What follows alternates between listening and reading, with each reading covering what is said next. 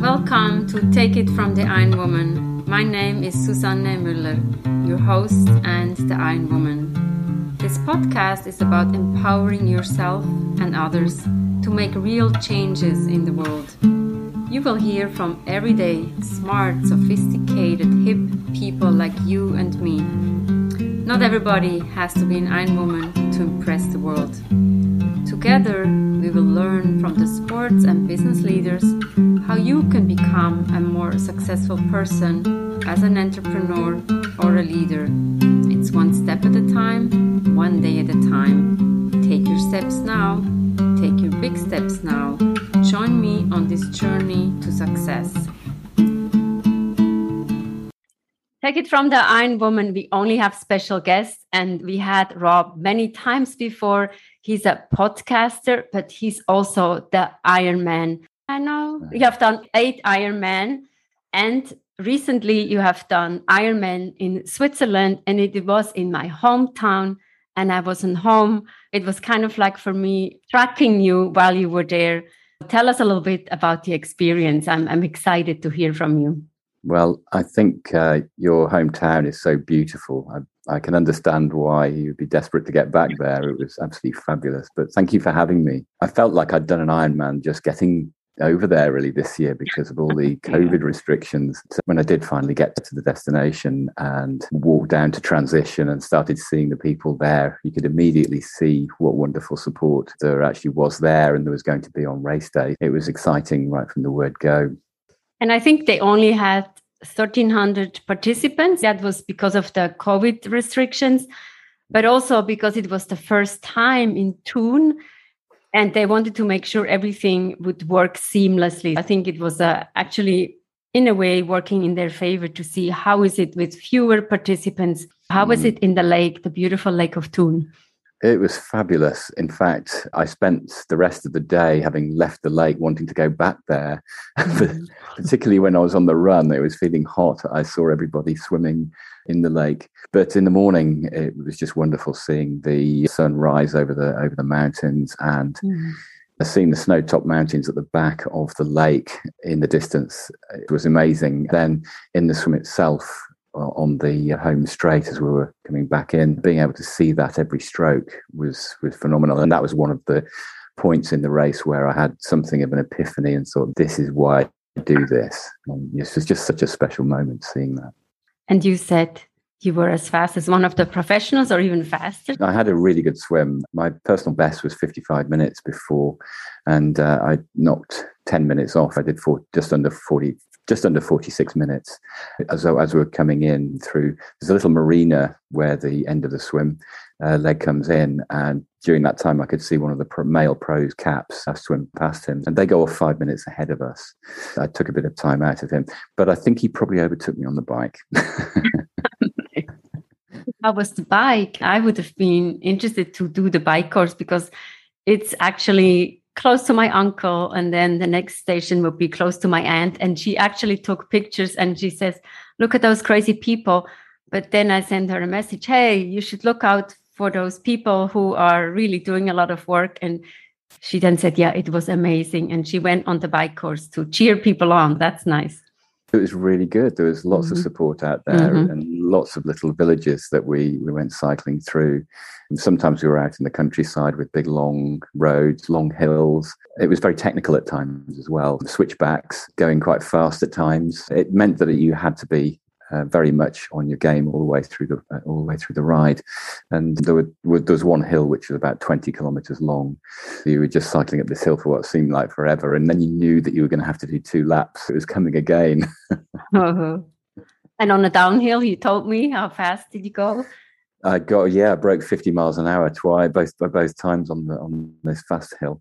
But uh, yeah, with the long bike, it's quite nice in a way because you can start out thinking about your nutrition, but the mind does tend to wander. And if you're going a little bit low on fuel, then you can start to lose your concentration a bit. You concentrating, making sure that I was fueling okay, but still the mind wanders. I remember hearing this bell, thinking, "Oh, it's an Ironman supporter," and uh, ringing ringing the cowbells. And then I looked around, and there was this lone cow in the field, looking slightly disinterested at me. I suspect it was maybe supporting me. It was right by the field, watching me. That's like a cool story. And for the people who are non-Ironman people, we wander off, right? Tell us a little bit more about that. If you have a low moment or even a high moment, what do you think during the, the bike course?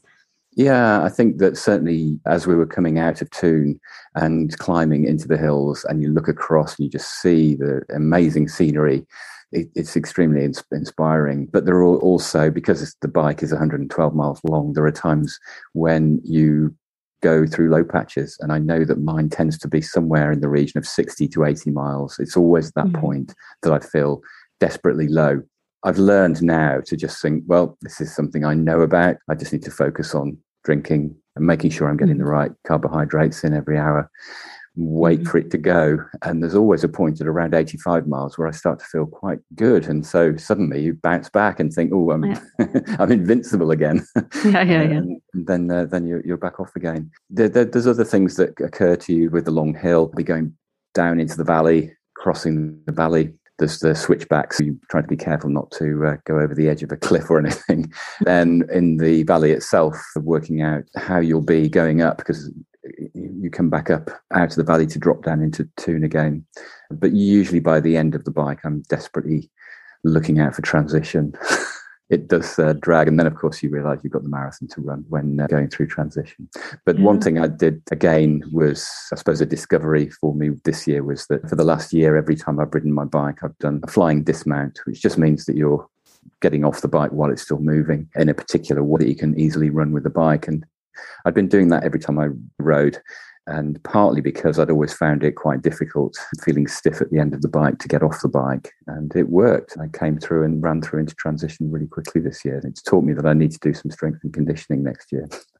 okay we all need to do the the squats yeah. and the burpees and the push-up and the whatever it needs right? Yeah, yeah yeah, absolutely. Yeah it's really important and the run who did you meet? Unfortunately we don't have those guests on the podcast but tell us no. what was there Some well i met two of your friends and uh, they were really really lovely to me. They gave me wings because they gave me red bull on and uh, that again on laps to well that around sort of the 20 to 35k mark, I do start to switch my fueling needs, and uh, getting some caffeine into me does seem to help me actually at that point in the race. Mm-hmm.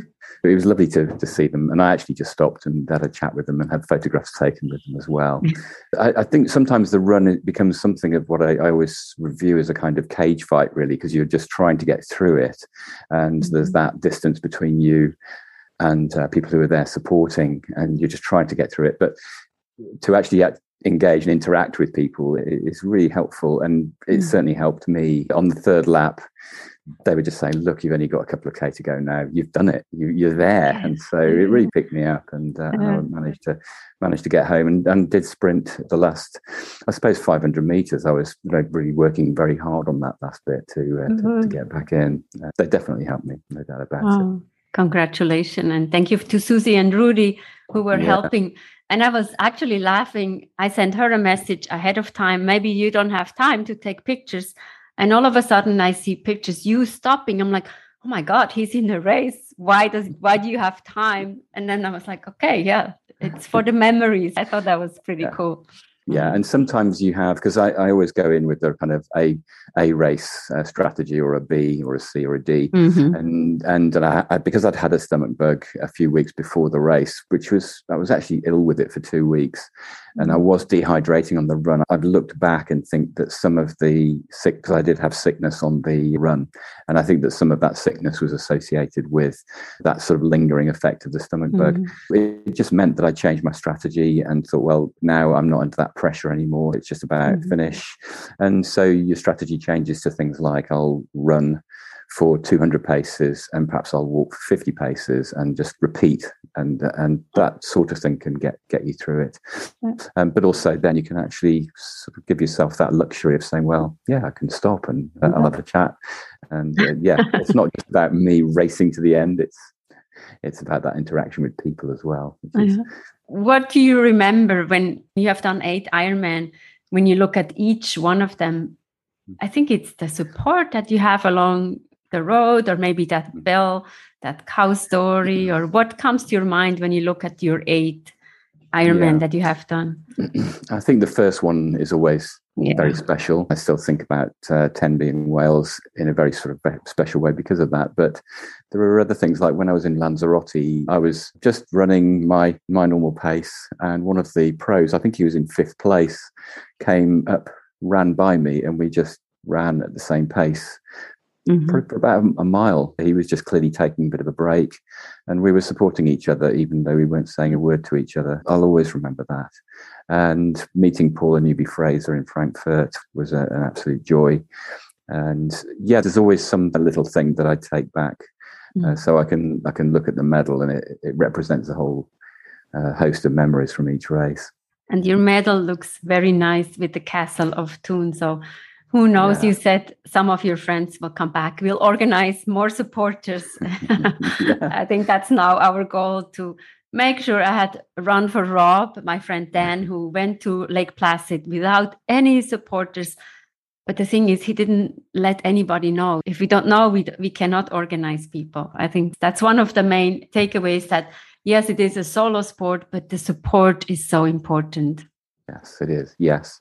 And there was one guy, I think, again, this goes back to my first ever Ironman. The day before the race, I met somebody from uh, Washington, D.C., and he uh, said that he'd been an alcoholic and had given up alcohol and had taken this up. It was his 12th race mm. uh, that he was doing. And although he didn't finish it, you could see how he felt he was a changed person and he mm. just wouldn't want to look back and uh, at, at, his past life. I always meet somebody every yeah. single race that I do. It's uh, yeah, yeah. Part, part of why I continue to do it. A lot of people think it's just that day, but basically, now with the COVID, you were training for, let's say, two years in a way. I did because I normally have a 30 week cycle. which mm-hmm. like a, a 10 week of base a 10 week of build and then seven weeks of peak and three weeks of gradual tapering. And I built up, got to 20 weeks, and then it was cancelled. And mm-hmm. then had a bit of a, a, fallow period, then another 20 weeks because I knew I'd have to start training for the following year. And then it was put back another three months. So I got to 20 weeks again, and then I just had to rejig my mm-hmm. training. Uh, it was all over the place. But in a way, I got a good base for the overall race and uh, just didn't quite manage to get some of the key sessions in because of the, mm. uh, the illness. But yeah, it's been very different to Ironman. I'll remember it for all sorts of reasons the covid sort of aspect the getting into the mm. country the the fact that it was your hometown and, and your help as well and you know some of the things that you told me about about it before i got there they, they all make this the thing very special and what's next i always ask now people what's next well, I'm hoping to. I'm 70.3 in Staffordshire, which is quite close to where I live mm-hmm. in June next year. Then I'm hoping to do Estonia, so it's Ironman Tallinn. Possibly do another one, another half in September, sort of September afterwards, six weeks afterwards, if I can. Mm-hmm. And that would be a good season for me but perhaps also do a few long swims. I'd like to put some long swims in there because mm-hmm. I coach a tri- triathlon and I do a, a, swim session every week where I coach athletes, and it would be nice to encourage them to, uh, to, to do some of those so that we can get people doing something which is swim based and achieving something, and then we can celebrate that uh, towards the end of the year at our award ceremonies. That that would be nice to do. So many things to look forward to, something positive, right, and engaging. And you said you met a person from Washington, D.C., and Ironman is life changing. It is mm. life changing. And I always think like we do what we can. Maybe one year you're a supporter, and the next year you're volunteer or whatever. And then you maybe get the Ironman buck. You certainly have it. So I'm very happy for you. And thank you so much, Rob. Good luck, strong legs. Thank, thank you, you very much for having me, Susanna always nice to talk to an Ironman. I only have done one Ironman, and I go by the saying, you did the Ironman once and you brag for the rest of your life. Rob has done eight. Congratulations. This is a huge accomplishment. It's not only the event. Think about how many hours, how many months he has been training. Take it from the Iron Woman. We have episodes every Monday, every Wednesday. Don't miss out. There's something for everybody authors, coaches, athletes, entrepreneurs, people with a lot of passion. It can be you. Join us, listen to it on YouTube or on your preferred platform. Thank you for your support.